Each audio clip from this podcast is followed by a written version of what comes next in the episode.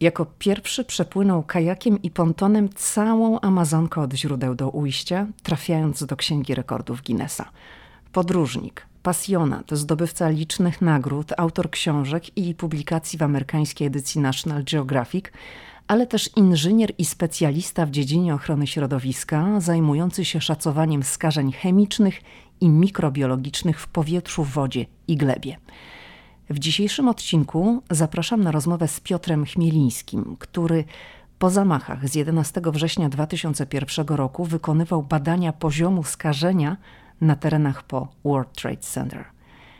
Piotr Chmieliński mieszka pod Waszyngtonem i to właśnie tutaj, w siedzibie jego firmy w Herndon w stanie Virginia, umówiliśmy się na rozmowę, by przy okazji 20. rocznicy zamachów terrorystycznych z 11 września porozmawiać o tym, jak wyglądała wówczas jego praca na zgliszczach WTC. Zanim zaczniemy, chcę tylko uprzedzić, iż w tym odcinku pojawia się fragment z obrazowym opisem tego, co było na miejscu.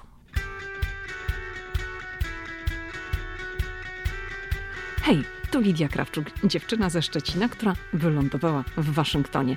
Ameryka mnie fascynuje, żyję w niej od ponad dekady i cały czas ją odkrywam. Podróż do Stanów Zjednoczonych była zawsze moim marzeniem. Nie sądziłam jednak, że w Ameryce kiedyś zamieszkam.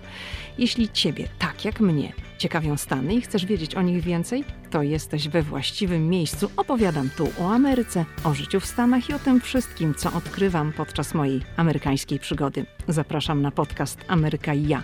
Zaczynamy.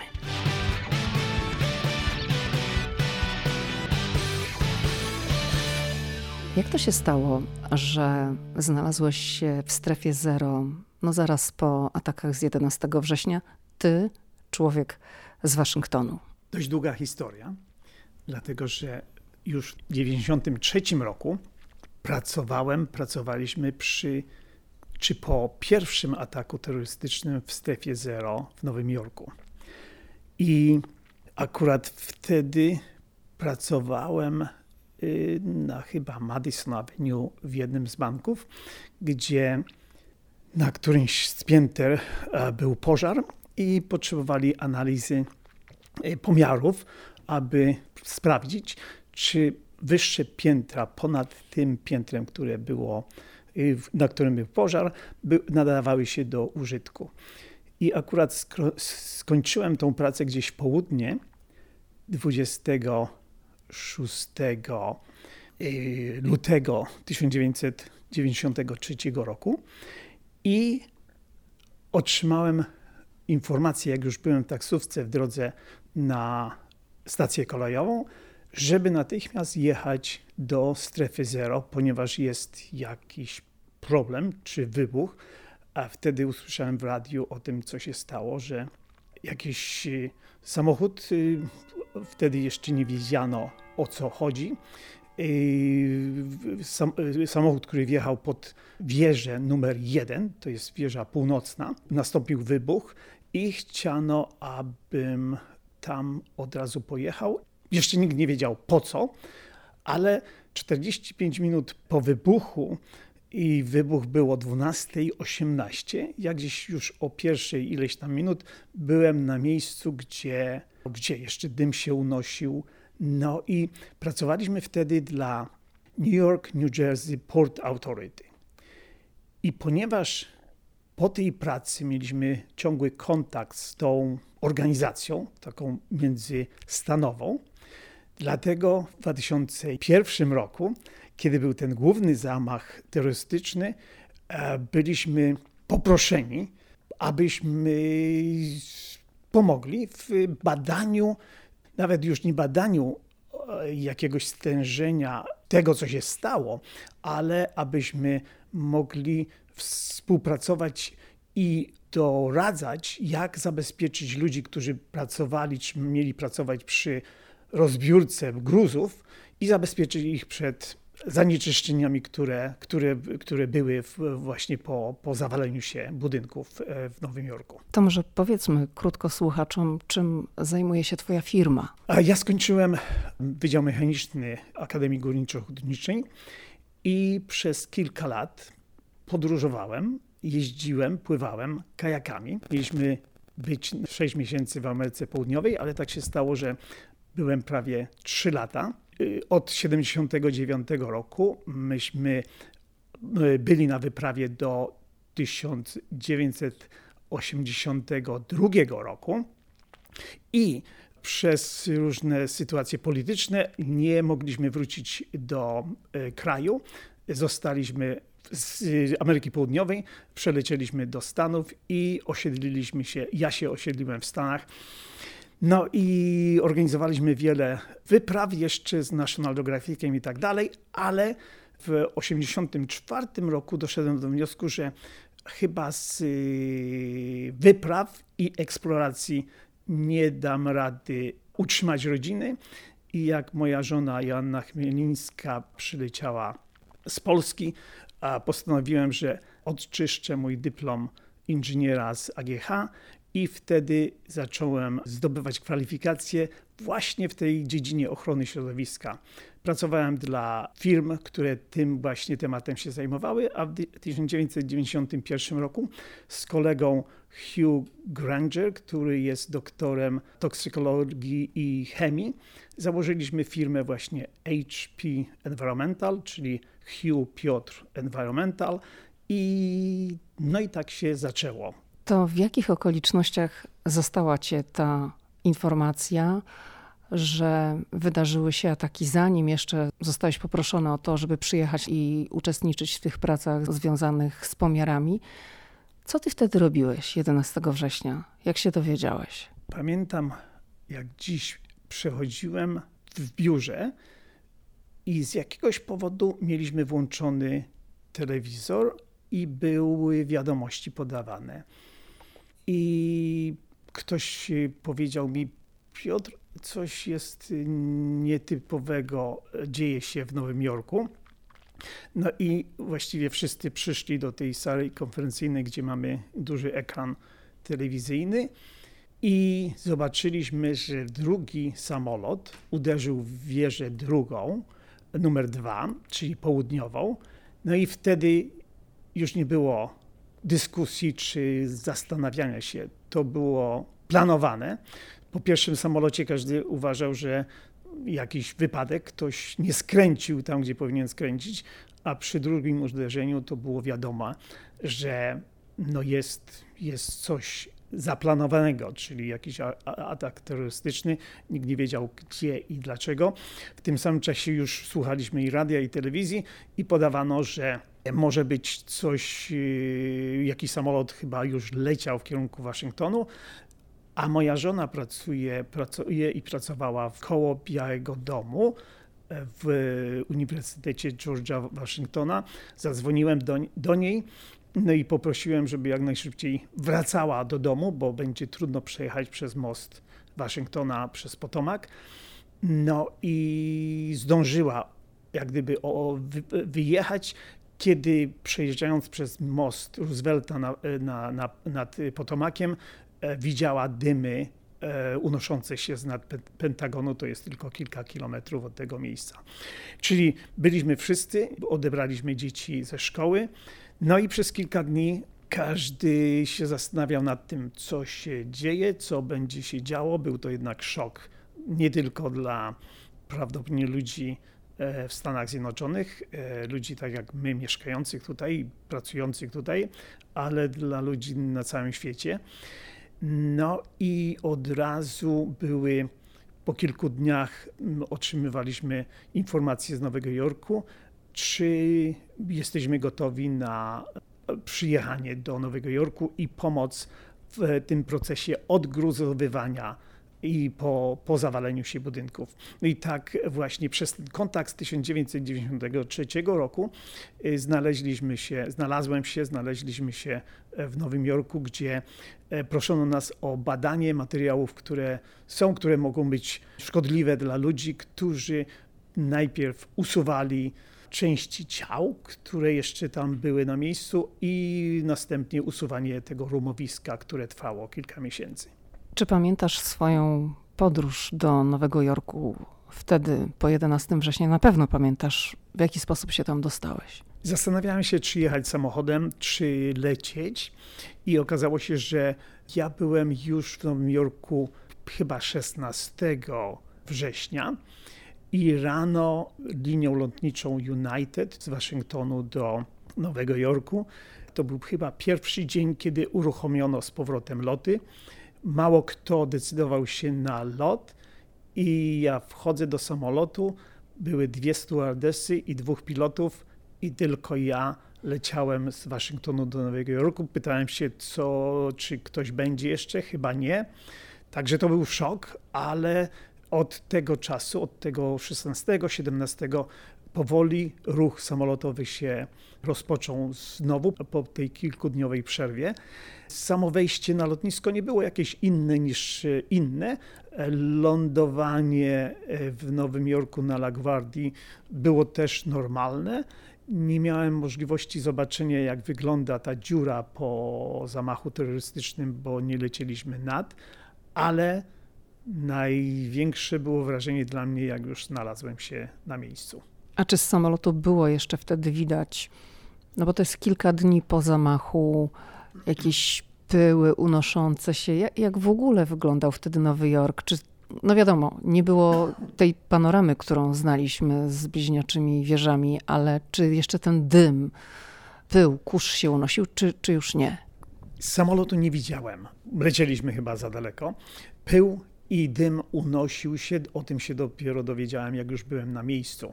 Także nie miałem możliwości perspektywy ptaka oglądać tego, tego miejsca. I dopiero później, jak już po kilku dniach miałem możliwość oglądania samego, samej strefy zero z wysokości innych budynków, albo nawet z wysokości dźwigów, które mnie jak gdyby wynosiły i przenosiły gdzieś do prawie centrum tego, tej strefy zero w celu pobierania próbek i badania, co tam jest w środku, jak ludzie muszą się zabezpieczać przed tymi właśnie dymami, pyłami, które się jeszcze przez parę tygodni unosiły z no, samego centrum e, zawaliska.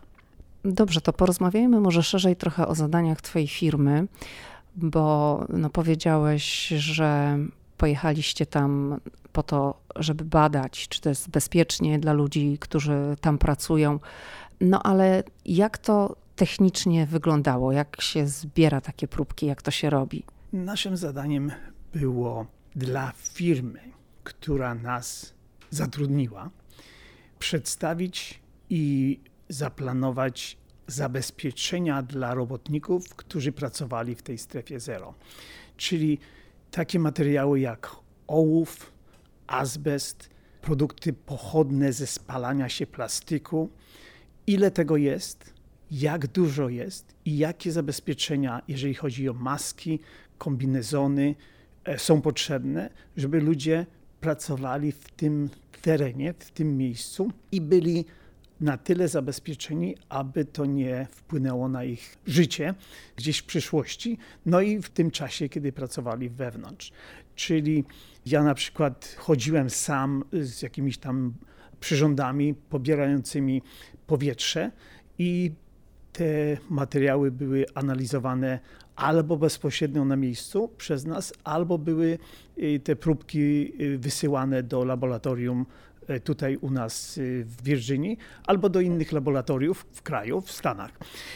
Naszym zadaniem, to znaczy, co było zrobione, że FIMA, która jest odpowiedzialna za, w Stanach Zjednoczonych za takie zabezpieczenie miejsc, których się stało coś nietypowego. No w tym wypadku ten atak terrorystyczny był pod taką właśnie klauzulą e, wpisany.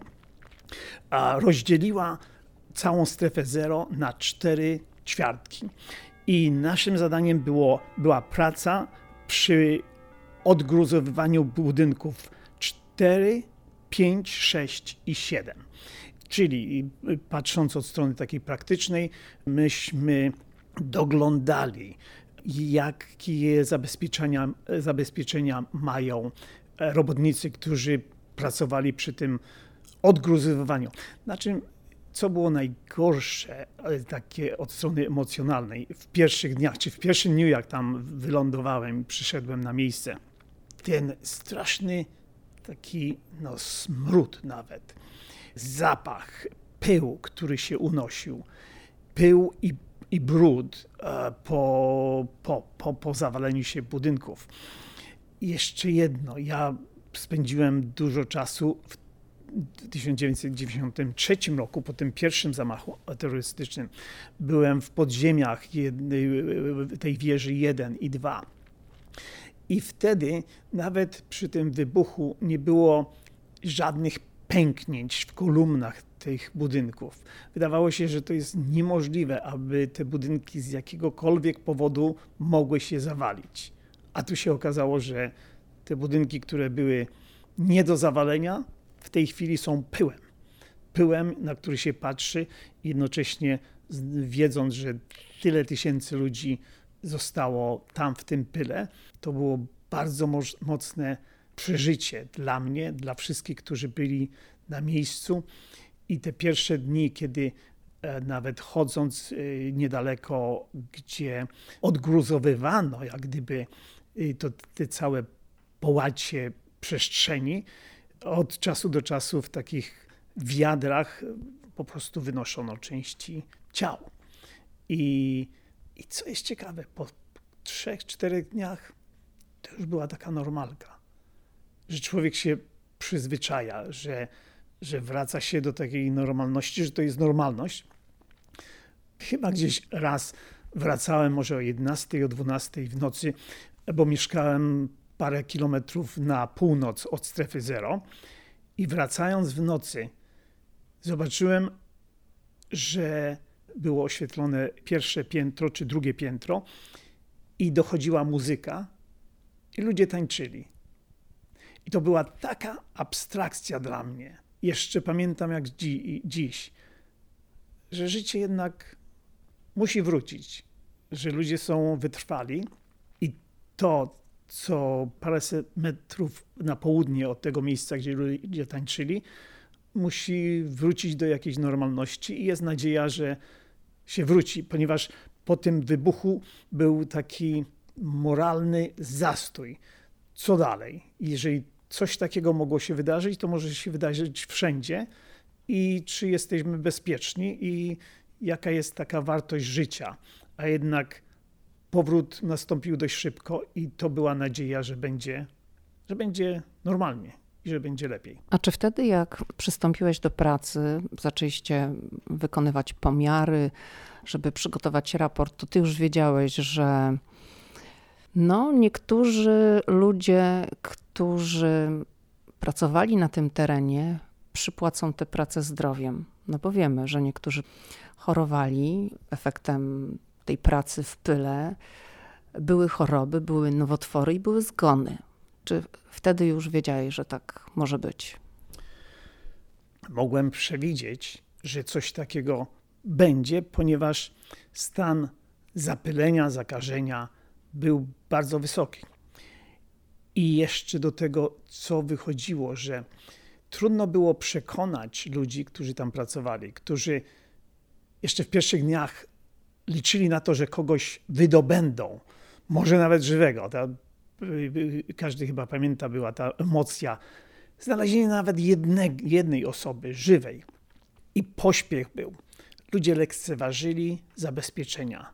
Mieli maski, ale na karku, a na szyi i trudno było przekonać ochronę, trudno było przekonać e, strażaków, trudno było przekonać robotników, żeby zabezpieczali się.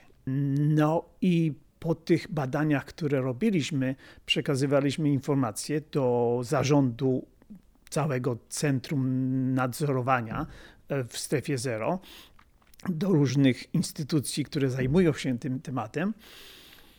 I może w jakiś sposób były ignorowane informacje nie tylko od nas, ale od innych firm tego typu jak nasza, że ta informacja nie została przekazana, aby zabezpieczenia były. Zabezpieczenia powinny być, ale nie było nadzoru nad tym, żeby wykonać te zabezpieczenie, żeby ludzie sami się zabezpieczali. No i nie, nie, niedługo później, po kilku latach, zwłaszcza ci ludzie, którzy przez długi okres czasu byli w tym centrum i w tych pyłach, i no, skutki były tragiczne, ponieważ jeżeli nawet ktoś nie zginął w czasie, to później efekty tego zapylenia były tragiczne.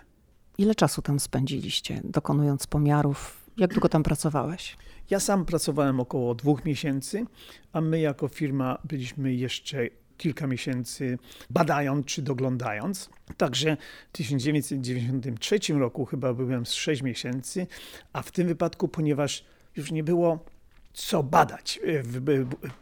Kiedy budynki stały w 1993 roku, trzeba było doglądać, czy to, co wewnątrz jest, nie jest zakażone, nie jest e, w jakiś sposób niebezpieczne dla ludzi, którzy wrócili do pracy, ale e, w 2001 roku to były tylko ruiny i po zbadaniu, co jest, co może być niebezpieczne dla ludzi pracujących tam, czyli przede wszystkim właśnie to, co mówiłem – E, materiały, których był ołów, e, który się unosił w powietrzu, azbest, materiały, e, które wytworzyły się bardzo toksyczne ze spalania, zwłaszcza materiałów plastikowych w czasie zawalenia się. Jedno, co było ciekawe przy tym upadku wieży jednej, pierwszej i drugiej, jak byłem no, blisko tych wież, tam co, co zostało? Stalowe konstrukcje i części murowane były kompletnie sproszkowane, że gdy dotknąłem powierzchni, to był ten pył był taki właściwie jak płyn. Było to tak zmielone, że materiały, które się unosiły w powietrzu, miały bardzo małą wielkość. I, i to spowodowało, że było bardzo łatwo te pyłki e, wdychać, a przez to było duże niebezpieczeństwo, że te pyłki nie zostaną zatrzymane przez organizm ludzki, wchodzą do naj, najmniejszych kanalików e, w naszych płucach i powodują, że przez długi okres czasu mogą te pyłki różnego rodzaju przebywać w płucach i nie, zostało, nie zostaną wydalone, a po pewnym okresie, okresie czasu i w przypadku, e, w przypadku raka to jest 4, 5, nawet 10 lat, może się właśnie wytworzyć ta tkanka rakowa i doprowadzić do, do choroby i do, i do śmierci. Czy ty przez ten cały okres pracowałeś w masce ochronnej? Tak, tak. To myśmy, myśmy musieli pokazywać, że tak powinno to być robione i cały czas używaliśmy masek ochronnych specjalnych, żeby się zabezpieczyć i ponieważ e, maski tego typu zabezpieczają w jakichś tam 99-95% ilość materiału, który się dostaje do organizmu. No nigdy nie miałem jakichś problemów później, jak dotąd wszystko jest dobrze, czyli byliśmy na tyle zabezpieczeni, że czy ja, czy moi pracownicy e, nie odczuli skutków pobytu tam a większość ludzi, którzy, która zmarła do tego czasu, a których e, wyniki badań przyczyną było oddychanie tych materiałów e, niebezpiecznych, no nie zabezpieczyli się na tyle, żeby, żeby organizm nie zareagował tak, jak właściwie zareagował. Z drugiej strony moja praca była bardzo mało aktywna, żebym był jak gdyby w środku pracy. Nasza działalność była jak gdyby y, trochę na zewnątrz. Jeżeli nawet zakładałem jakieś przyrządy na robotników, którzy pracowali i wydobywali, odgruzowywali, to ja nie szedłem do centrum, tylko te próbki były pobierane bez mojej obecności. I w ten sposób się ja zabezpieczałem przed, y, przed jakimiś problemami na przyszłość. To może wyjaśnijmy, bo to mnie tak zaciekawiło. Mówisz, że zakładałeś jakieś urządzenia na tych pracowników, tak? Czyli im się do ubrań przyczepia, czy jak to się robi? Przyrządy, które są takimi pompkami z podciśnieniem i z próbkami, na które na przykład na filtr nabiera się ten materiał, który sobie lata w powietrzu.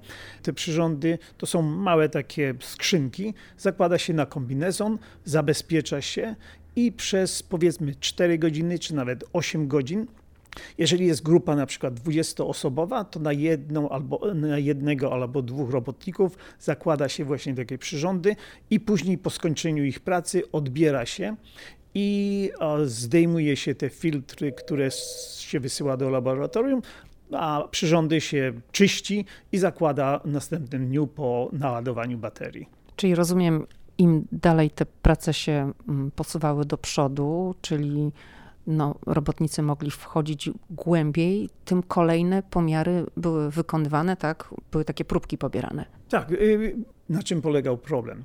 Przez pierwsze kilka tygodni nikt nie zwracał uwagi na te obostrzenia czy przepisy, które obowiązywały w normalnym życiu w Stanach Zjednoczonych, ponieważ to był atak terrorystyczny, czyli nikt nie podchodził poważnie do takiego zabezpieczania się. Nie było inspektorów, którzy by sprawdzali, czy te zabezpieczenia są używane. I dlatego większość ludzi nie wykonywała, nie słuchała, co powinno być robione. Naszym zadaniem było sprawdzanie, czyli powiedzmy, że w naszym obszarze tego, tej strefy, gdzie myśmy pilnowali pracowników naszego klienta, staraliśmy się przekonać ich, ale to robotników, którzy podlegali naszej firmie, ale wszystkich innych nie mogłem im powiedzieć i nakazać, żeby na przykład te ochronne maski zakładali. Czyli przez to był problem, ponieważ przez pewien okres czasu nie obowiązywały jak gdyby nakazy, dopiero po pewnym czasie zorientowano się, że te nakazy muszą być tam też wprowadzone i już później takich problemów nie było. Chciałabym, żebyśmy jeszcze wrócili do tego momentu, kiedy po raz pierwszy pojawiłeś się w strefie zero i powiedz, jakie to na tobie zrobiło wrażenie? No bo widziałeś te obrazki w telewizji, tak, zanim przyjechałeś na miejsce.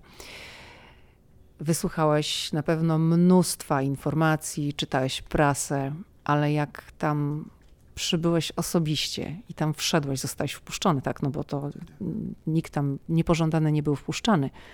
Jakie to na tobie zrobiło wrażenie?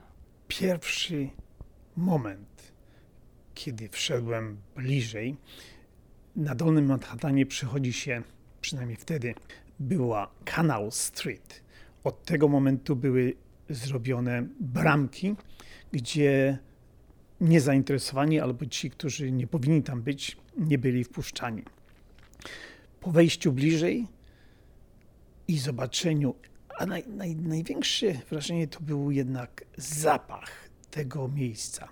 Jeszcze unoszące się takie trochę pyły. Podszedłem do strefy zero, gdzie pamiętałem, prawdopodobnie może nawet kilka tygodni wcześniej byłem w Nowym Jorku i patrzę przed siebie, a tam nie ma, nie ma budynków. Tam powinny być. I, I taki szok, szok takiego zniewolenia trochę, takiej bezradności, że coś takiego się mogło stać. Ja sobie wyobrażam, jak ludzie reagowali w czasie wojny, I wojny światowej, II wojny światowej, kiedy całe miasta były wyburzone.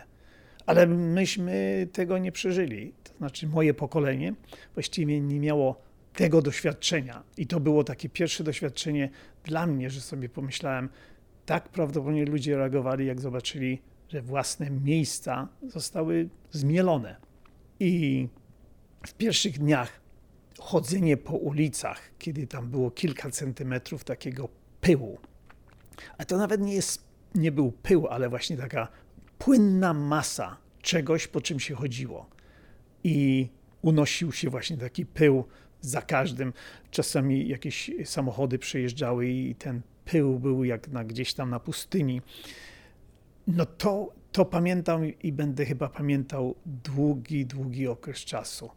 Zapach, brak budynków, otwarty horyzont, no i te straszne ruiny. Wieża pierwsza i druga miała takie specyficzne ściany i w jaki sposób te ściany takie, takie wieże małe zostały i stały. I one tak stały same, jakby je ktoś tam wstawił po tym zawaleniu się. I to też robiło takie niesamowite wrażenie. I taka beznadziejność. Beznadziejność sytuacji, miejsca. I trzeba było, potrzebowałem kilku dni, żeby się jakoś pozbierać i wrócić do normalności, wrócić do tego, co miałem robić, co mieliśmy robić.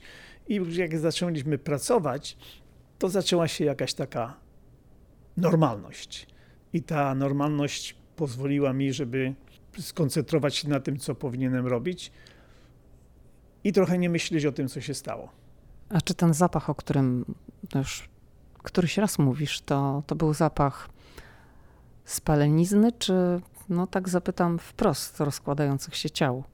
Zapach, który się unosił, był przede wszystkim zapach spalenizny i tych produktów ze spalenia się bardziej plastykowych materiałów. Nie wyczuwałem jakiegoś właśnie zapachu, co, czego się spodziewałem, zapachu spalonych ciał na przykład, ponieważ co się stało, że ciała zostały zmielone właściwie mało co zostało. I nie było tam poza tym pożarem ze spalin z dwóch samolotów, to w większości ludzie zginęli przez, przez miażdżenie, a nie przez spalenie. I dlatego jakiegoś takiego zapachu spalonych ciał no nie, nie, nie wyczuwałem, nie, nie, nie było. Było najgorsze wrażenie patrzenie na to, że gdzieś tam dźwig podnosi kawałek stropu stalowego i ludzie wchodzą i wyciągają buty z kawałkiem nogi czy jakiejś części ciała.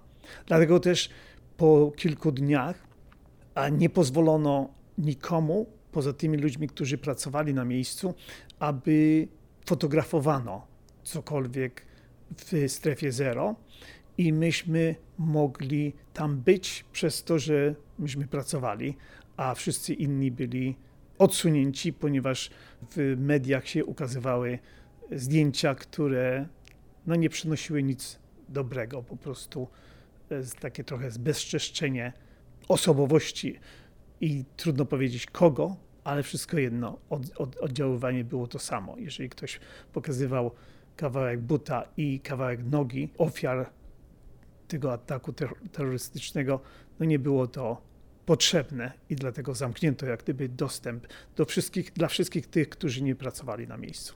A powiedz, czy jak już ty zacząłeś pracę w strefie zero, to były ciągle takie momenty, że ktoś sygnalizował, krzyczał, podejrzewał, że kogoś znaleziono? Czy jeszcze wtedy, bo to już było kilka dni, po mm, atakach i po zawaleniu się wież? Czy, czy jeszcze wtedy ciągle ktoś wierzył, że, że może kogoś się żywego znajdzie? Do około dwóch tygodni codziennie właściwie były takie sytuacje, kiedy y, albo byłem blisko, albo nawet gdzieś dalej, było jakieś tam zatrzymanie, zatrzymanie odgruzowywania. Dźwig podnosił belkę stalową, i życie zamierało, ponieważ komuś się wydawało, że może pod tym rumowiskiem jest ktoś żywy. I to była taka dla wszystkich ogromna nadzieja. Może znajdziemy kogoś, może jeszcze ktoś żyje, może ktoś się znalazł w miejscu, gdzie na przykład miał wodę, miał jakieś jedzenie. Że były właśnie takie momenty, kiedy wszyscy, mnie włączając w to, zamieraliśmy i czekało się, będzie czy nie, będzie czy nie. I nawet do dwóch tygodni po, po, po 11 września jeszcze były takie momenty, już nie tak częste jak, jak w pierwszych dniach, ale ta nadzieja ciągle była w ludziach i ten takie ogromne wyczekiwanie, że ta praca, którą robią, praca, którą wykonują, ma jakiś sens i właśnie no, to się nie spełniło, ale ta emocja znalezienia kogoś dopingowała wszystkich, którzy tam pracowali w pierwszych dniach, aby kogoś znaleźć. to robiło na mnie ogromne wrażenie, a jednocześnie rozumiałem tych na przykład strażaków, na przykład e, ludzi, którzy pracowali przy wydobywaniu, że może jakiegoś kolegę jeszcze znajdzie, jeszcze będzie możliwość no, uratowania tego jednego, jednego człowieka żyjącego.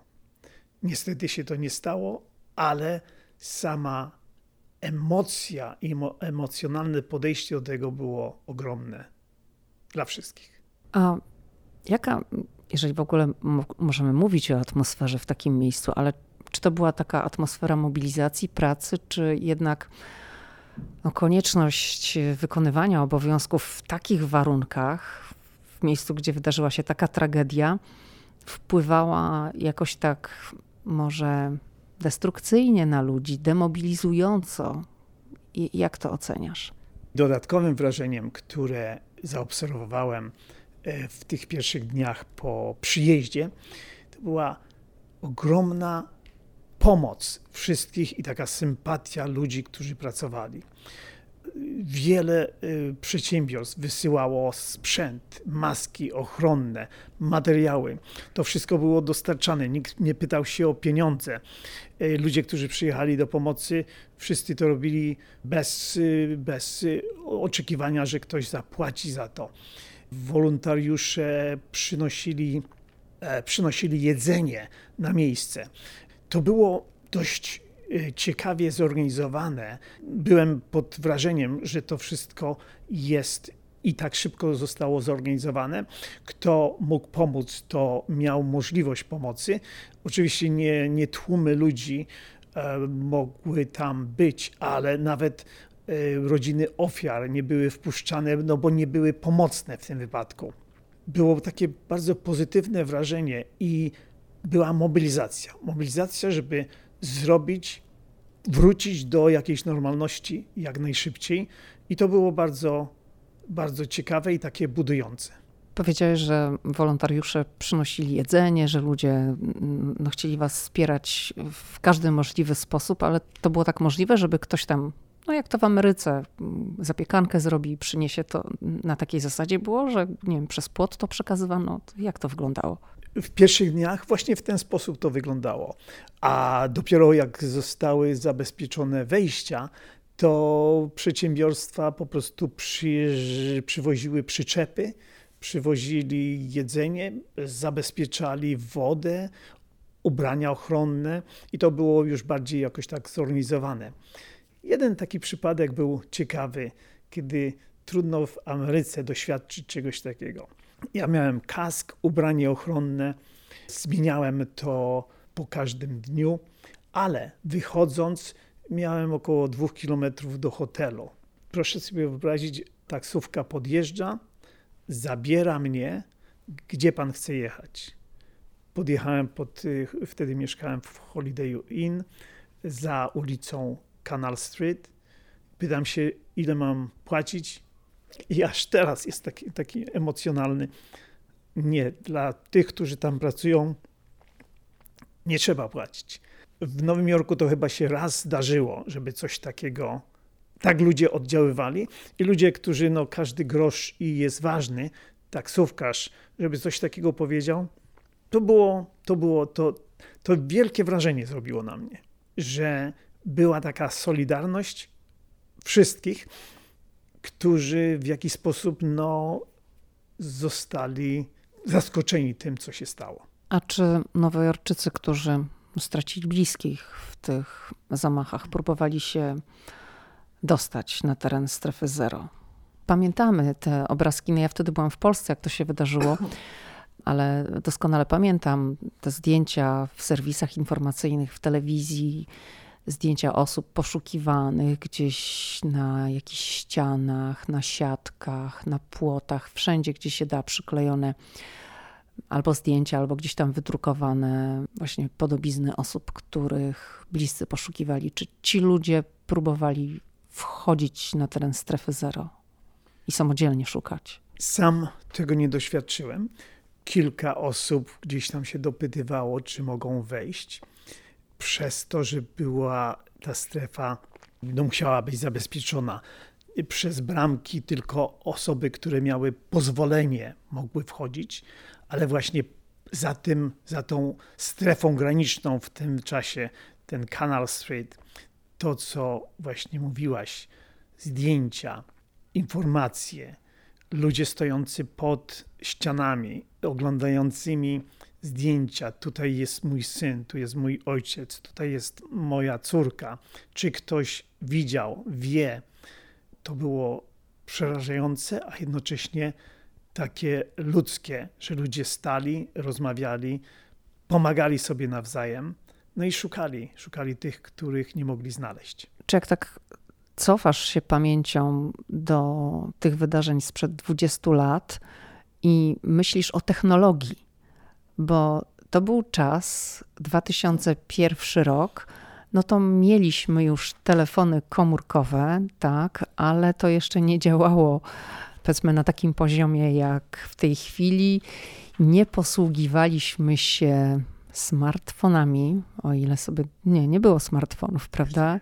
Jeszcze nie było e, internetu mobilnego, nikt nie chodził i nie fotografował, tak jak teraz, nie, nie, nie kręcił filmów. Czy z tego technologicznego punktu widzenia to było o wiele trudniej niż teraz, gdyby coś takiego się wydarzyło?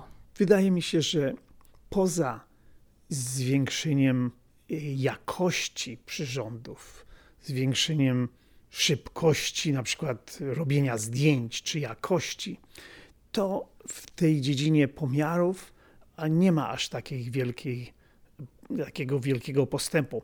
Jest, jest właśnie w tym, że te wszystkie pompki są trzy razy mniejsze, nie są takie ciężkie, na przykład jak jeszcze 20 lat temu mieliśmy, ale technologia jest podobna.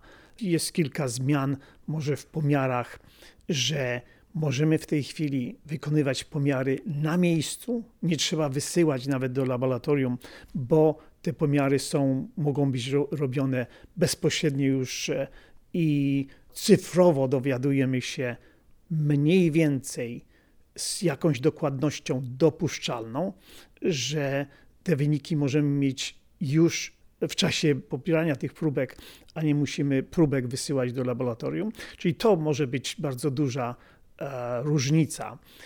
Ale jeżeli chodzi o samą metodę i to, co się bada, to właściwie zostaliśmy tak, jak, jak było to poprzednio. A czy myślisz, że w związku z tym, że ten proces w tej chwili jest szybszy, wyniki są szybciej, no pomiarów dokonuje się szybciej, to można było no, zapobiec tym niepotrzebnym chorobom, zgonom ludzi, którzy ignorowali zalecenia, może szybciej byłyby wydawane te decyzje zmuszające osoby tam pracujące do, do zabezpieczania się.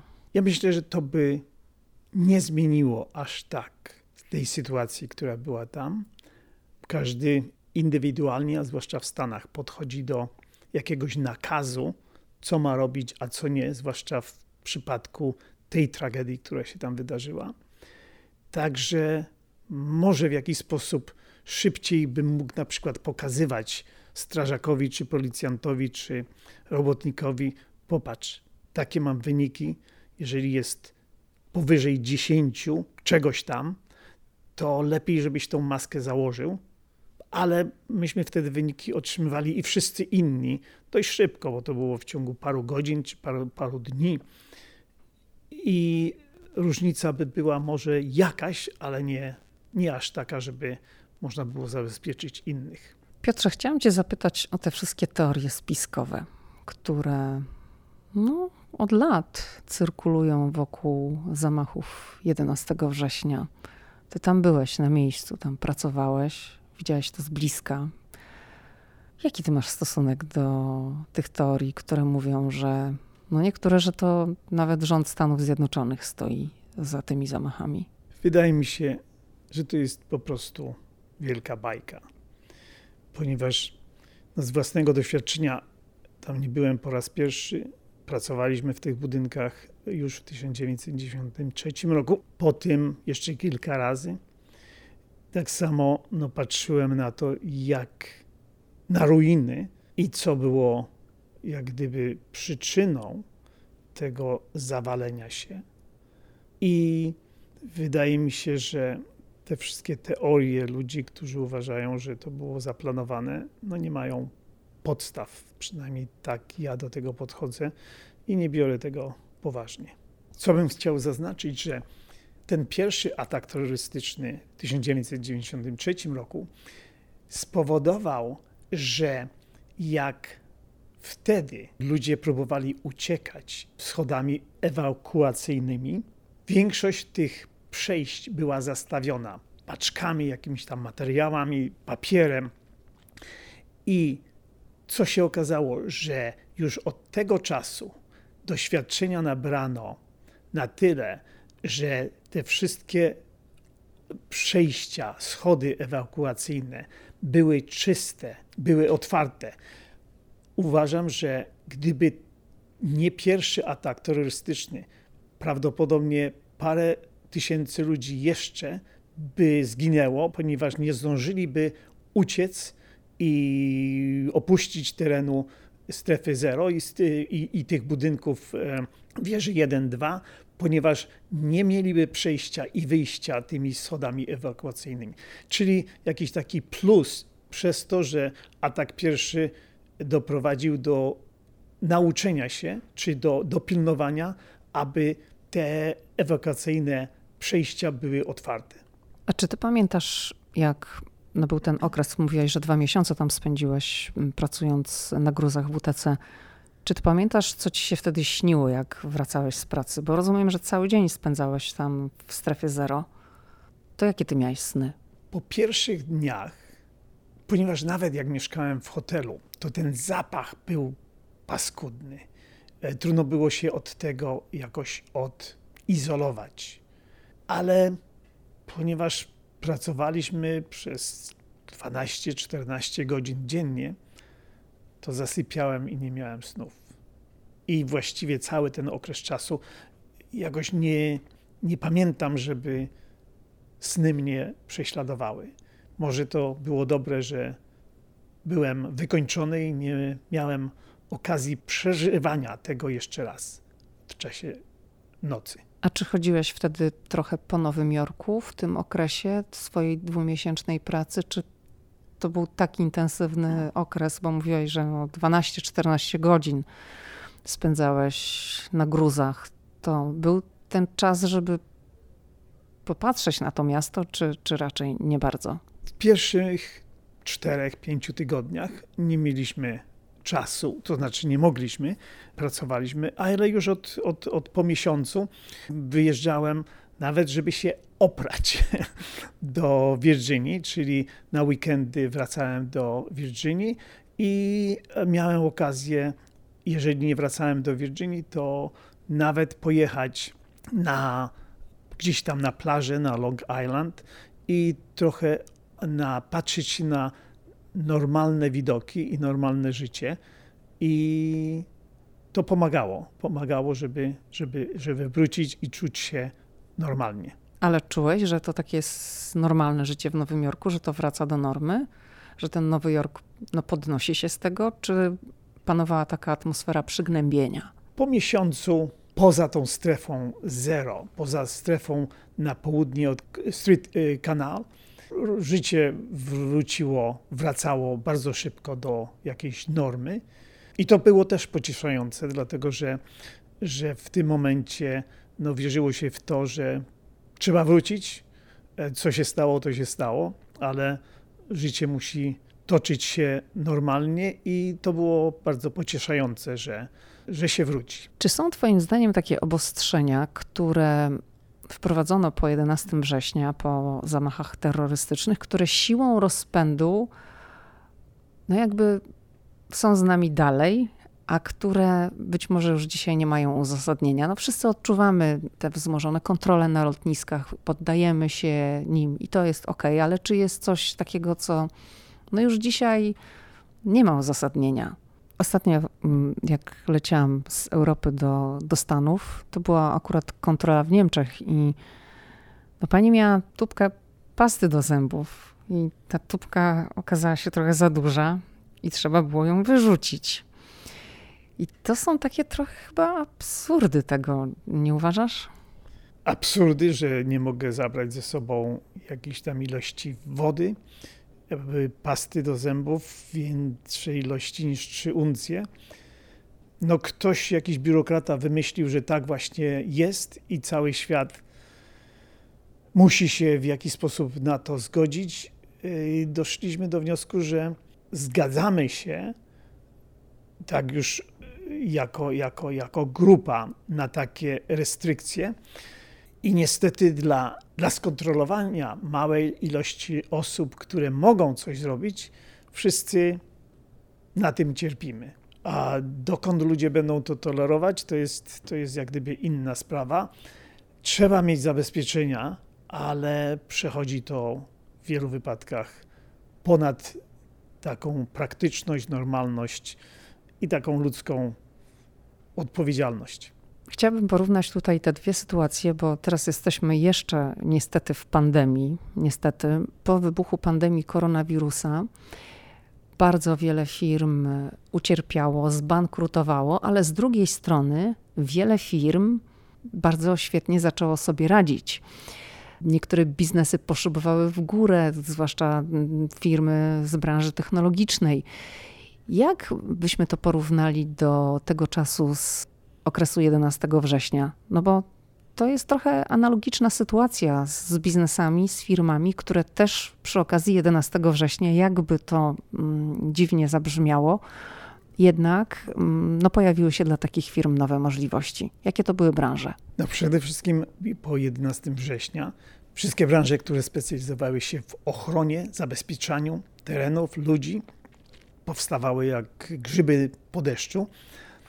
No a w tej chwili, w okresie COVID-u, te wszystkie branże, które zajmują się badaniami mikrobów, wirusów, zabezpieczeń wentylacyjnych, przewodów wentylacyjnych, czystości wody i w, te, w tych dziedzinach nasza firma działa, to spowodowało, że znowu nowe dziedziny tworzą się i prosperują, kiedy całe obszary związane z turystyką, czy związane z, z żywnością, no padły przez pewien okres czasu.